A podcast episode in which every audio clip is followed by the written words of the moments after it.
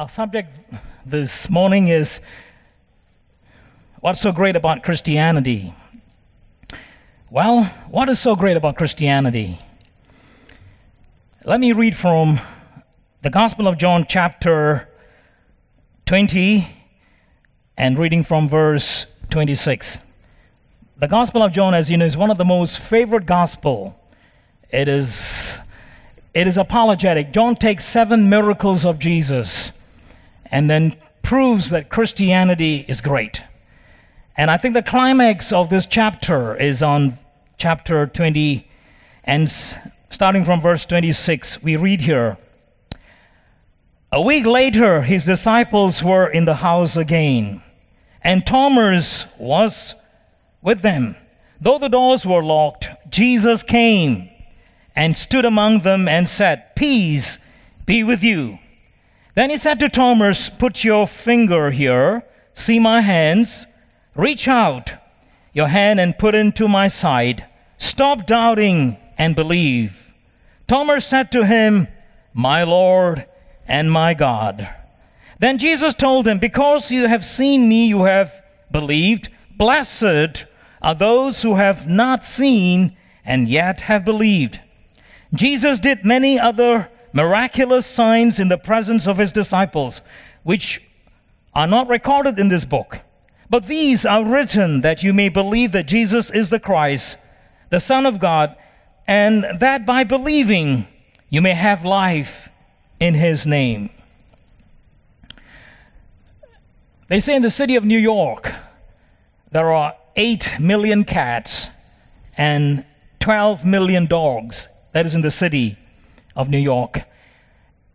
And uh, New Yorkers have a crisis when they have a pet because when the pet dies, they don't have a backyard like we do to bury the cat or dog. And so it's a catastrophe, in one sense, to survive with a dead pet because the graveyard for pets are very expensive. But there's a lady in Canada, uh, in, in New York, who advertised a service. See, she advertised the newspaper saying, if you are cat or dog dies, call me, I'll take care of it for $25. So what she does is she comes over to your place, picks up the dead cat or dog, and uh, takes us over to the New York subway station. And then she leaves the bag unattended for a while. And in New York substation, there are would-be thieves waiting for a lady with a callous bag. And uh, she go to the toilet. By the time she comes back, her job is over.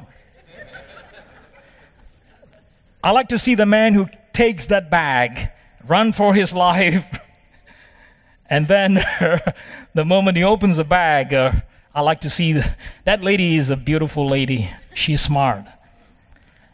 Well, that is a true story. It happens frequently in New York.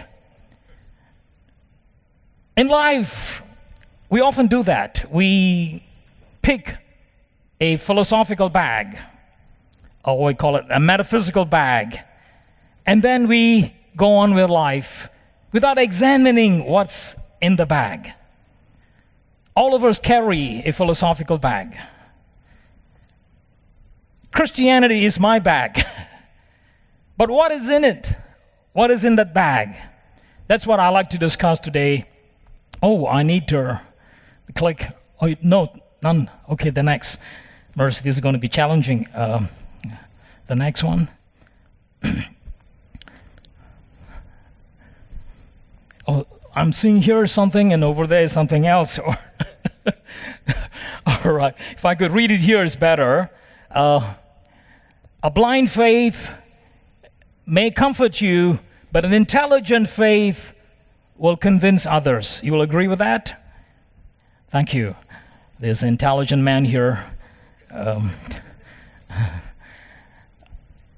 and uh, the next one.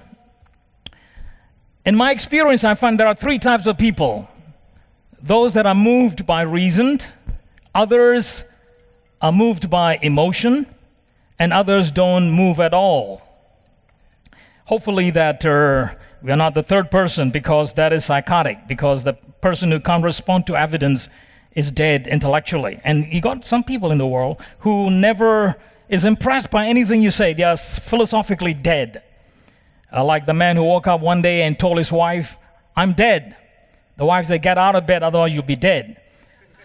And he said, No, I'm dead. So she called the doctor and said, My husband thinks he's dead. The doctor said, Bring him over. And uh, she brought him over, and the doctor asked, What's your problem? Doctor, I'm dead. Doctor says, You're speaking, you're not dead. No, no, I'm dead. So he convinced the man that, that uh, dead people don't bleed.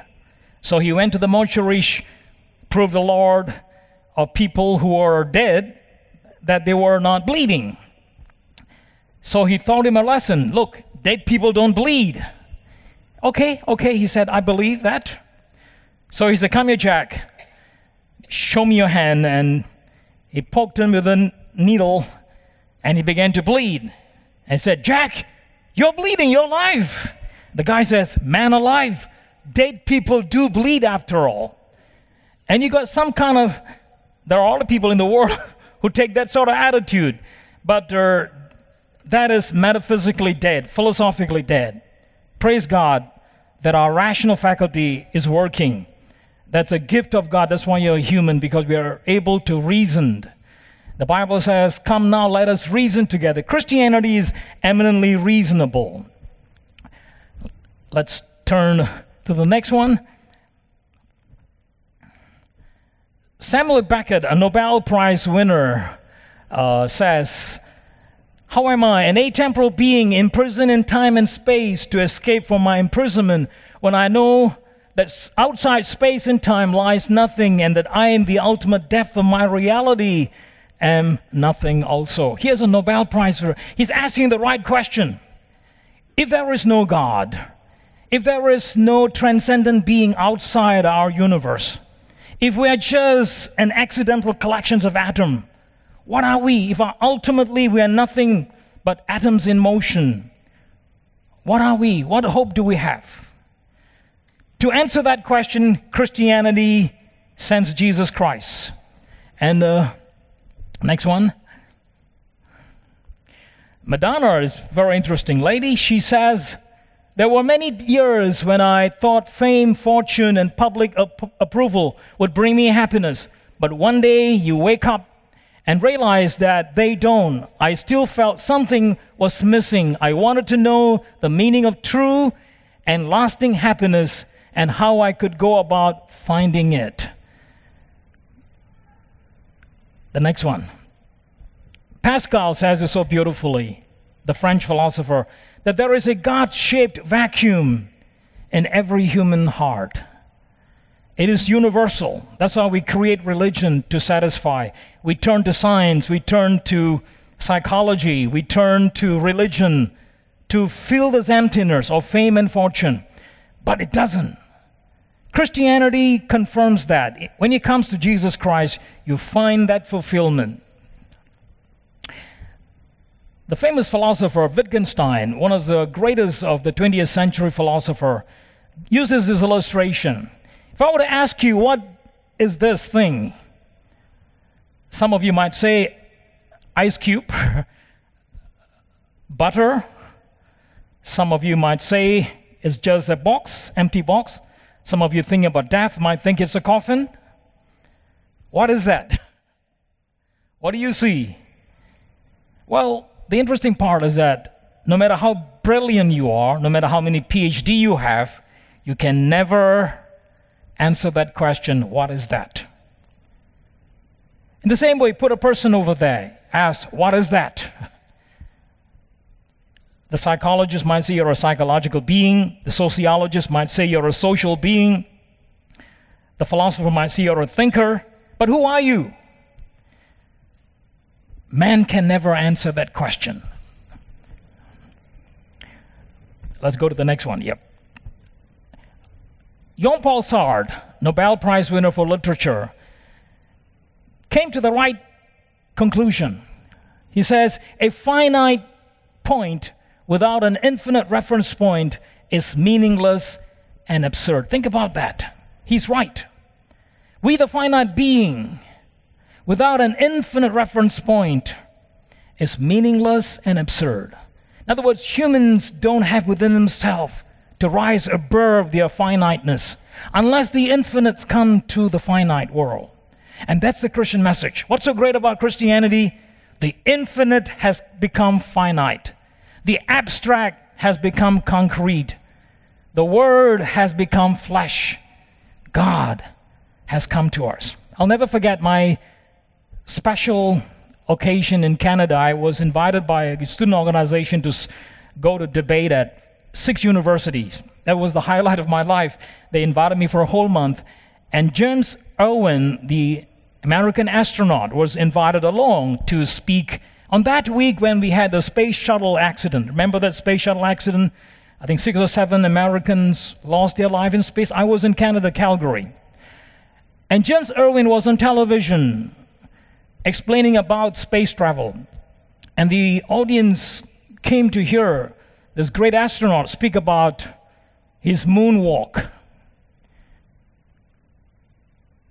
And I'll never forget what he said on that occasion to these Canadians who are looking forward to understand about space travel.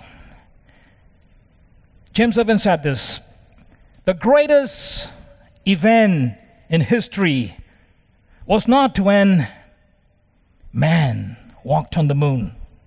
The greatest event in history was when God Himself walked on our earth. And if you look at the life of Christ, you will come to that conclusion. He was not just mere man. He was not just a teacher. He was not just a prophet. He was God acting so beautifully the love of God, showing so beautifully the power of God, speaking the wisdom of God. And when you look at Jesus Christ, you find something amazing. Here in the text, it says so beautifully in verse 26 A week later, his disciples were in the house again, and Thomas was with them. Though the doors were locked, Jesus came. I like that phrase. Jesus came. You know, God came. God came for you. He came in search for our life. That's the Christian message. What's so great about Christianity? See, only Christianity emphasizes this God came. No other religion emphasizes that. In other religions, God is too abstract to come to us. God is too impersonal. It's impossible. All religion says man is trying to reach God. Only Christianity says God reached down to us. That's a beautiful thing. Wittgenstein said this so beautifully here. He says, Man never has sufficient perspective from within the world to build an eternal structure of truth and value. He's right. He was never an atheist, Wittgenstein. He says that uh, we don't have the sufficient perspective. So all religion is an attempt in futility because to reach the infinite from a finite point of view is impossible. The Christian message is that God, from the infinite being, from infinite point of view, is able to come to us. And that's good news. And that's why Christianity is so different. It, it disagrees with human wisdom because it's God's wisdom. And that's so beautiful. It's amazing. Bertrand Russell, I wish I had more time to talk about him. Uh, he's, he came to this conclusion unless you assume the existence of God, the question of life's meaning and purpose is irrelevant.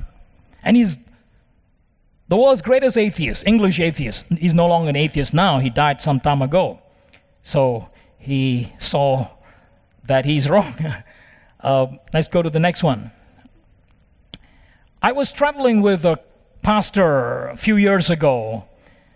Uh, we were going to Malaysia, and as we were in the airport waiting for our plane to arrive, I said, Let's have some coffee at the Burger King cafe. So while we were having our coffee, there was a lady who joined us on the other side of the table. She's from LA. She's about in the early 60s. So we greeted her and we had some small talk. And uh, as we were talking about travels, she looked at both of us. She says, What do you guys do? So my Tongan pastor got so excited. He's asthmatic, he's charismatic, he's dogmatic, sometimes romantic. He looked at her and said, We are ministers of Jesus Christ, praise the Lord. She said, Oh, I'm an atheist. And that moment, the pastor went to depression. I looked at her, and I, when I heard the word atheist, all the atoms in my body started dancing. And they were saying, This is your day. I looked at her and I said, I don't know about you. I have no faith to be an atheist. To be an atheist, you must believe the unbelievable. You must think the unthinkable and reason the unreasonable. She said, What do you mean by that? I said, If you're really an atheist, you must believe that mind came from matter. You must believe that reason came from non reason. You must believe that purpose came from chaos. You must believe that values came from non value. You must believe morals came from atoms, meaning from mud. Do you have the faith to believe that? Every atheist must believe that. It takes more faith to be an atheist than a Christian. In fact, Christianity is based on fact, atheism is based on supposition, which are contradictory. In fact, for you to say absolutely there is no God, you must have absolute knowledge. Do we have that? So, no one can be intelligent enough to be an atheist because it is too expensive. it's too difficult. In fact, uh, the famous philosopher Bacon once said this shallow thinking leads to atheism, depth in thinking leads to God. And it's true. Deeper thinking, you look at the cosmos, the complexity, the order, the majesty, human being with consciousness, ability, morality, values, all these elements. The word, I mean, if you look at the human DNA, it is so complex. And so atheists say there is no God. That's what the Bible says. The fool has said in his heart. Not intelligent people. That's why Plato says atheism is a disease of the soul, not the error of the mind. In fact, atheism is not intellectual at all. I wish I had more time to talk about it, but we're talking about the Christian faith. Let's go to the next one. Atheism and skepticism, when they deny God, they are cutting off the branch in which they're standing or sitting. Because you have to reject. I was talking, my first job was a school teacher in uh, many years ago. I remember uh, talking to one school teacher who said, I don't believe in God. I said, uh, Don't you believe in the greatest being? Don't you believe in the greatest love? Don't you believe in the greatest wisdom? Don't you believe in the greatest love? Don't you believe in the greatest mind? Don't you believe in the greatest force? Don't you believe in the greatest intelligence? So as I roll it like that, he said, if you put it that way, uh, I'm not an atheist. And you see, a lot of the reason why people reject God is they never understood God. They react to Sunday school or some kind of a shallow thinking. But in reality, God is too expensive to be ignored. God is too beautiful to forget. God is the being who created you.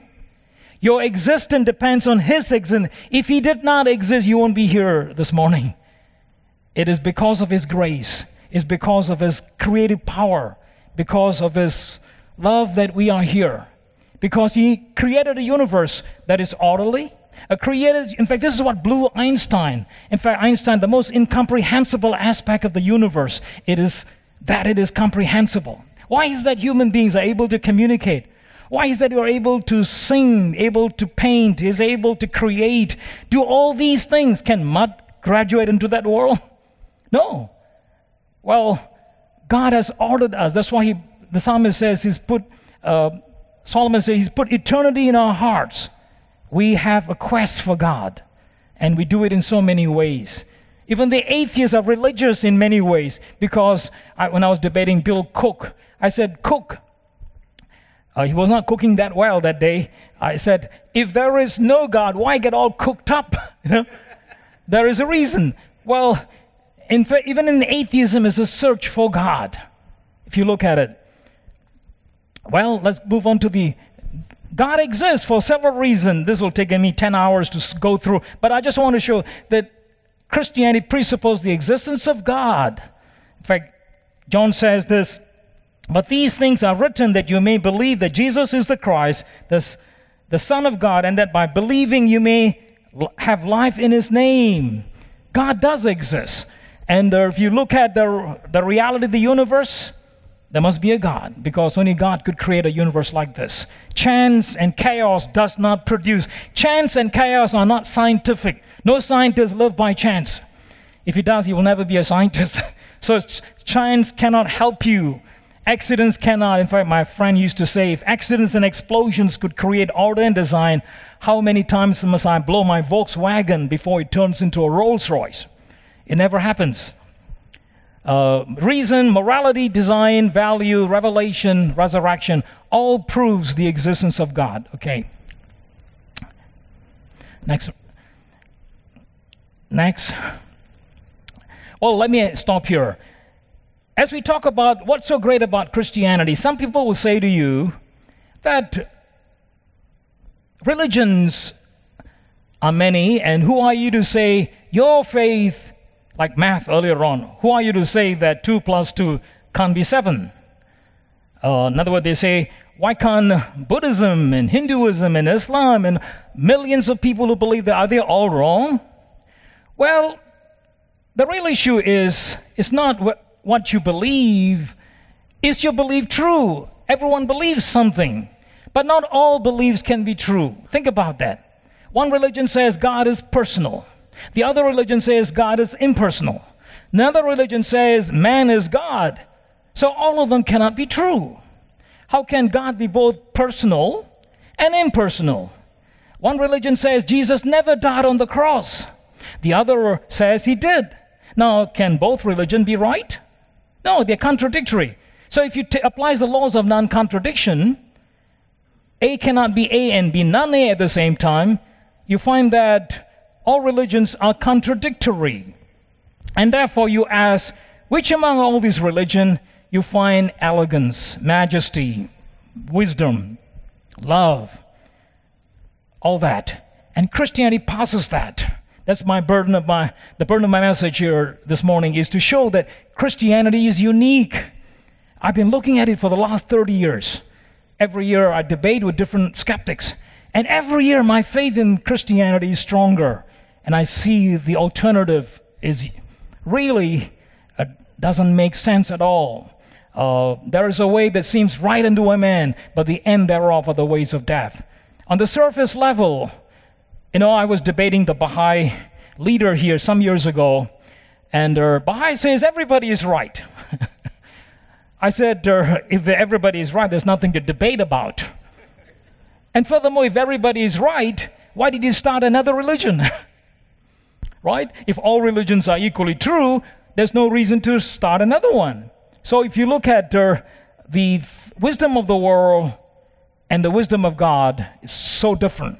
This is why in this chapter we have God comes to us personally.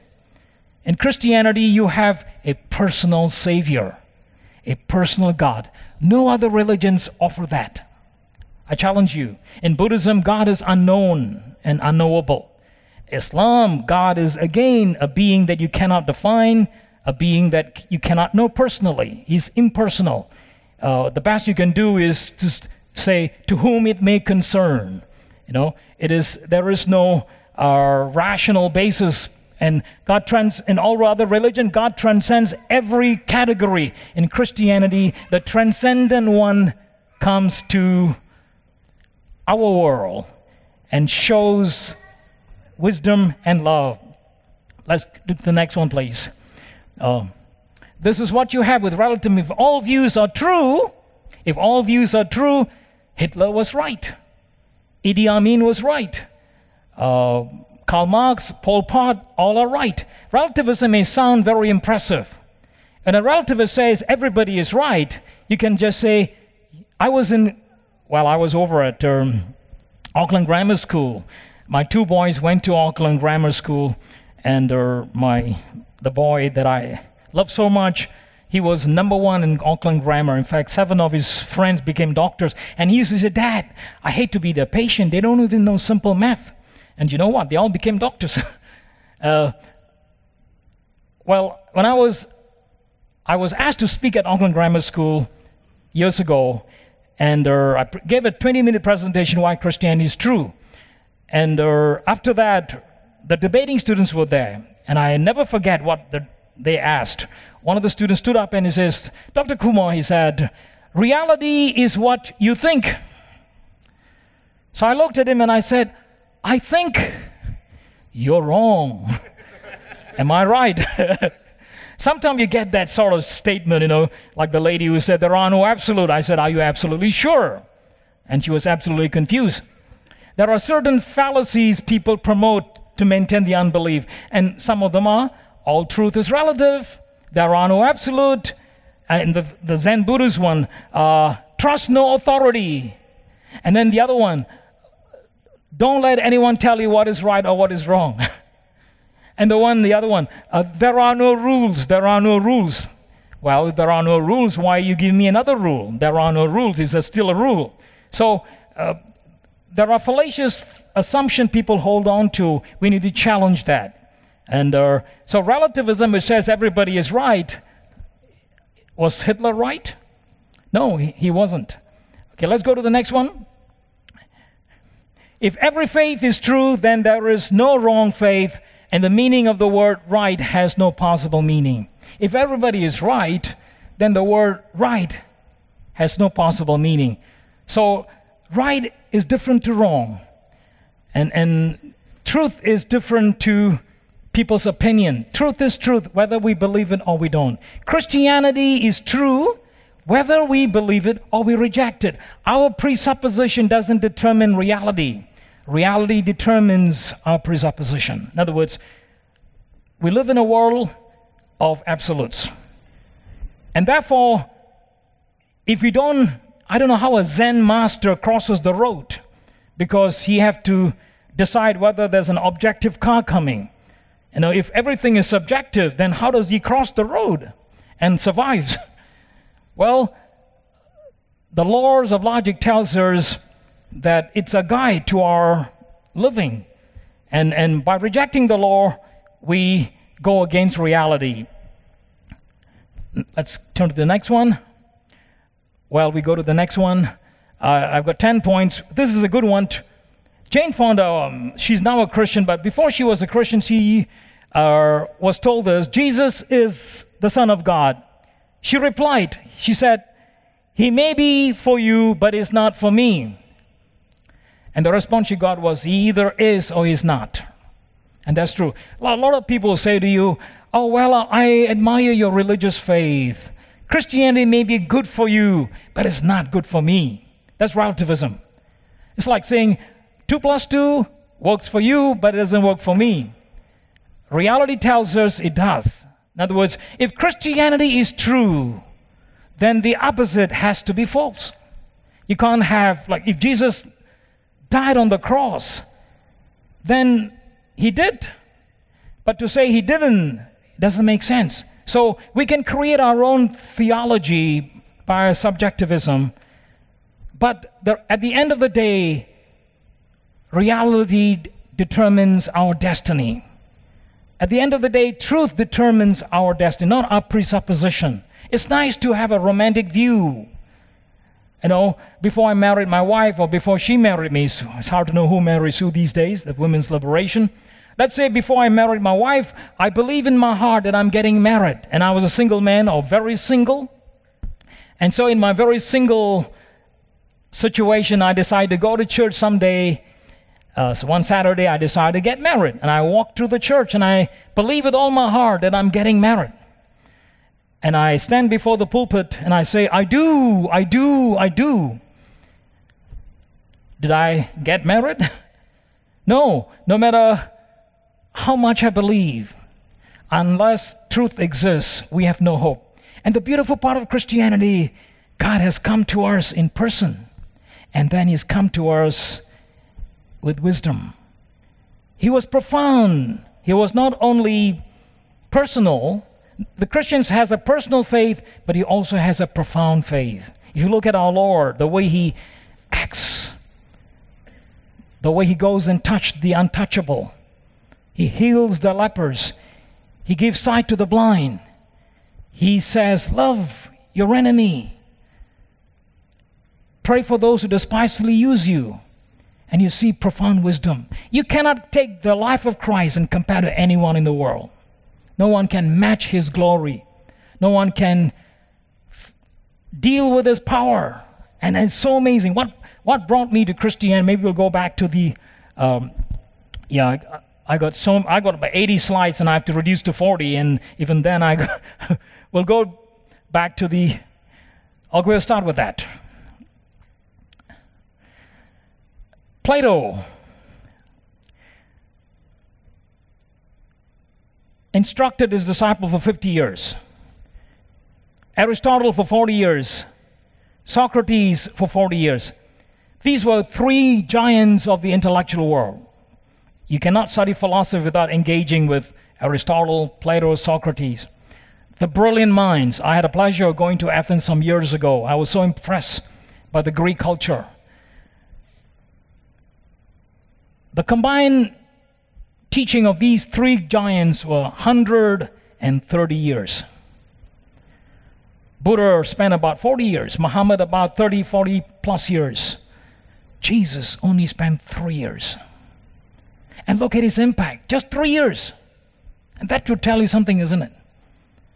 That he came and he spoke the wisdom of God. And this is so beautiful. So when you look at the Christian evidence and Christian message, is powerful. Let's go to the next one. Mortimer Adler, very briefly, he was the man who put the encyclopedias together. He's a brilliant mind. He studied so much about both sides. For 70 years, he was a skeptic. But he was fair. He was a good scholar because he looked at both sides, both arguments. He looked at the best of the secular argument against God and the writings of Augustine, the writings of Aquinas, Anselm, and all those others, and he compared them. And this was his conclusion. In his 80s, he came to know Christ as his personal Savior. And this is a powerful statement coming from a great philosopher from Chicago. And this is what he says I believe Christianity is the only logically consistent faith in the world. And this is not coming from a dummy, coming from a very smart guy well versed. He knew so much, that's why he believed. And that's remarkable. Let's go to the next one. Let's go to the next one. Let's go to the next one. Okay, here Jesus makes the, the, the basic question people ask is how do you know Jesus is God? Where does the Bible says he's God? Well, I'll give you 10 points here to very quickly. To, he claimed to forgive sin. Only God can forgive sin. He claimed to judge the world. Only God can judge the world. Only God has the right to judge the world. He claimed to give eternal life. Only God has eternal life. And Jesus guarantees that I will give you eternal life. He takes the place of God. He claimed to be sinless. Only God is sinless. All the other prophets of the world were sinful, but Jesus was sinless. He claimed to be the object of faith. Only God should be the object of our faith. And Jesus claims that. And then he claimed to answer prayer. Only God answers our prayer because God is powerful enough. If you pray to a, a person who's not God, you'll never get answered because only God has the power to answer prayers. He's infinite in power. He's worthy of worship. Only God should be worshiped. Jesus receives worship so many, 12 times in the gospel, he receives worship. And then he claimed to be the truth. Wow. Truth is so beautiful. He says, I am. Buddha, before he died, he said, I'm still searching for truth. Because the finite point is trying to look for the infinite. Here we have the infinite coming down to the finite. And then he says, I have all authority. Only God has all authority. And he claimed to be one in essence with God. The claims of Jesus is outstanding.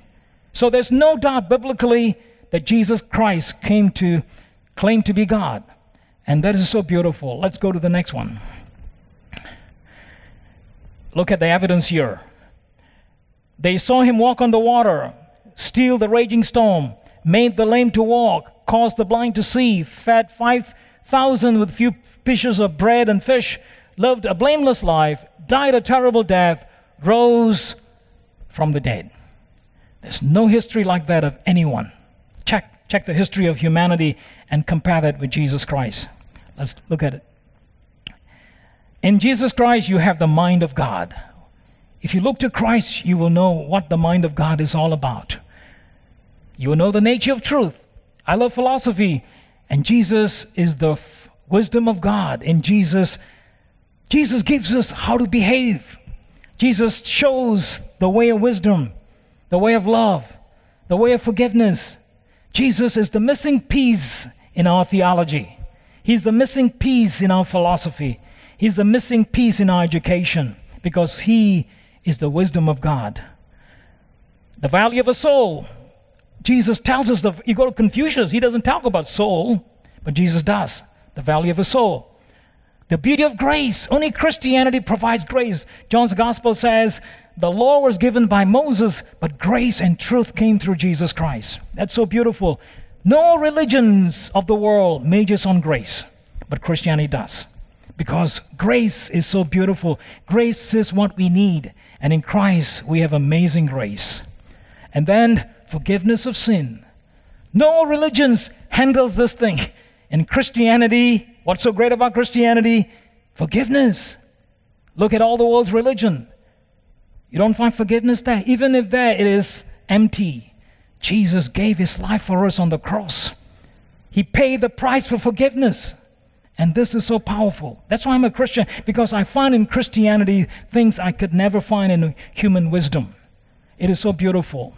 And then, hope of the world. Jesus Christ came with hope. If you read this passage, study it, meditate, you'll find many precious truths here. I don't have the time to go in detail. Only Christ can give us hope. In this world of despair, in this world of sin, in this world of hatred, in Jesus Christ, we have hope. That's why Christianity is still relevant today. Let's go to the next one. Next one. Okay. When I was 17, I became a Christian. And, uh, and the five things that governs my theology I'd like to share with you. Like the first one, the next one, he answers the question of truth.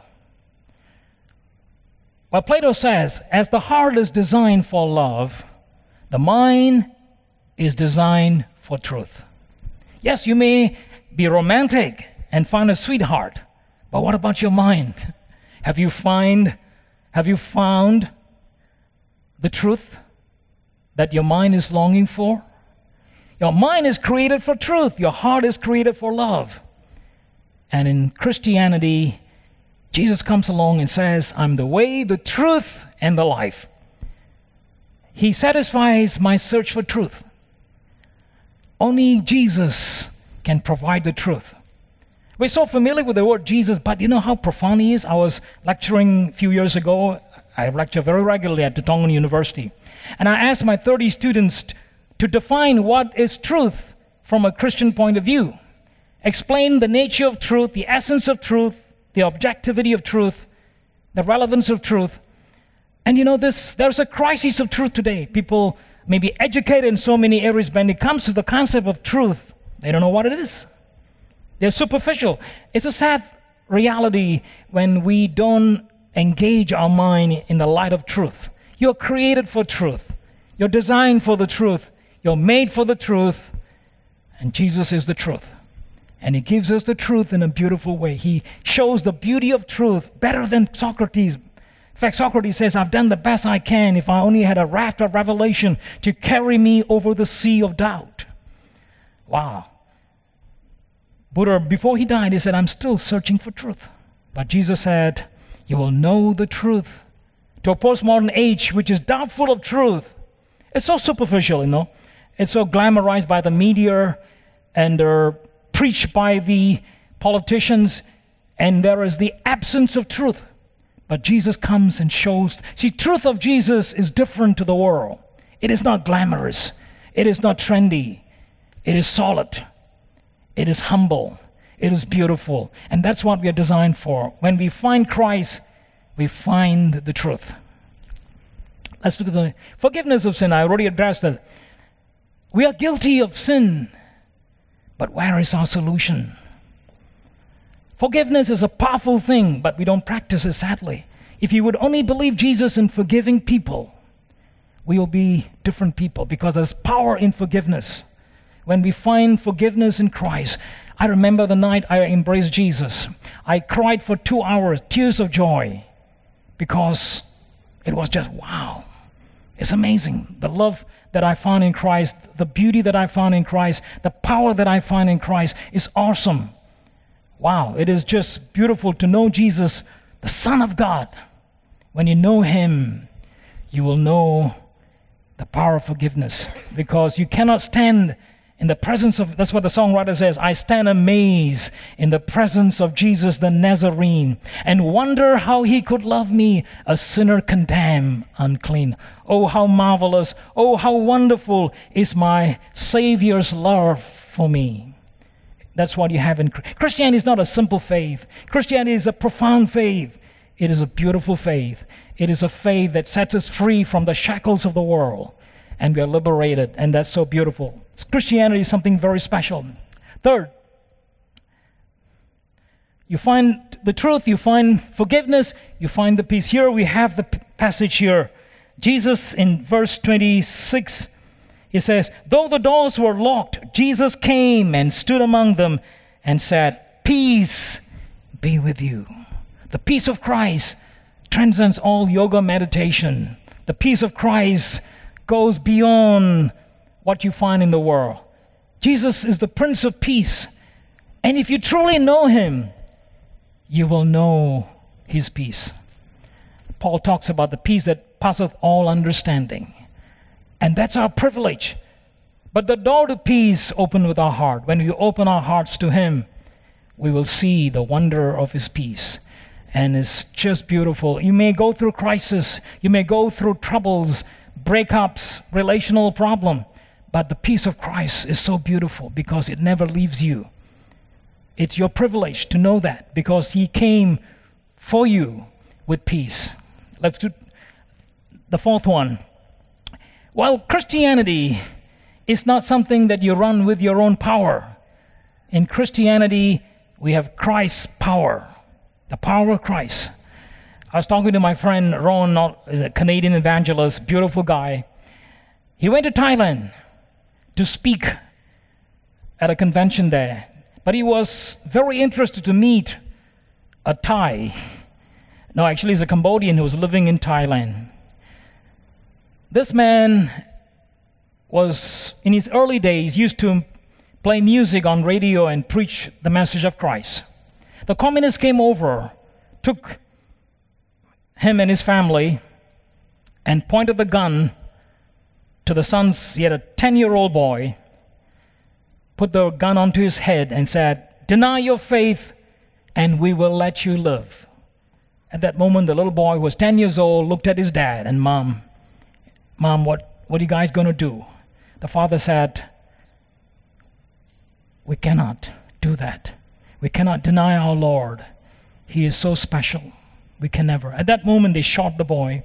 He, he, he died instantly. And then they turned to the wife, What about you? She says, Never. They shot her. And she fell dead. And because he was a powerful man, they didn't kill him, they made him work in the camp, labor camp. But by the uh, providence of God, he's able to escape Cambodia, go to Thailand, and my friend Ron had a good time talking to him about the Lord. My friend asked this amazing Christian the question How could you do that?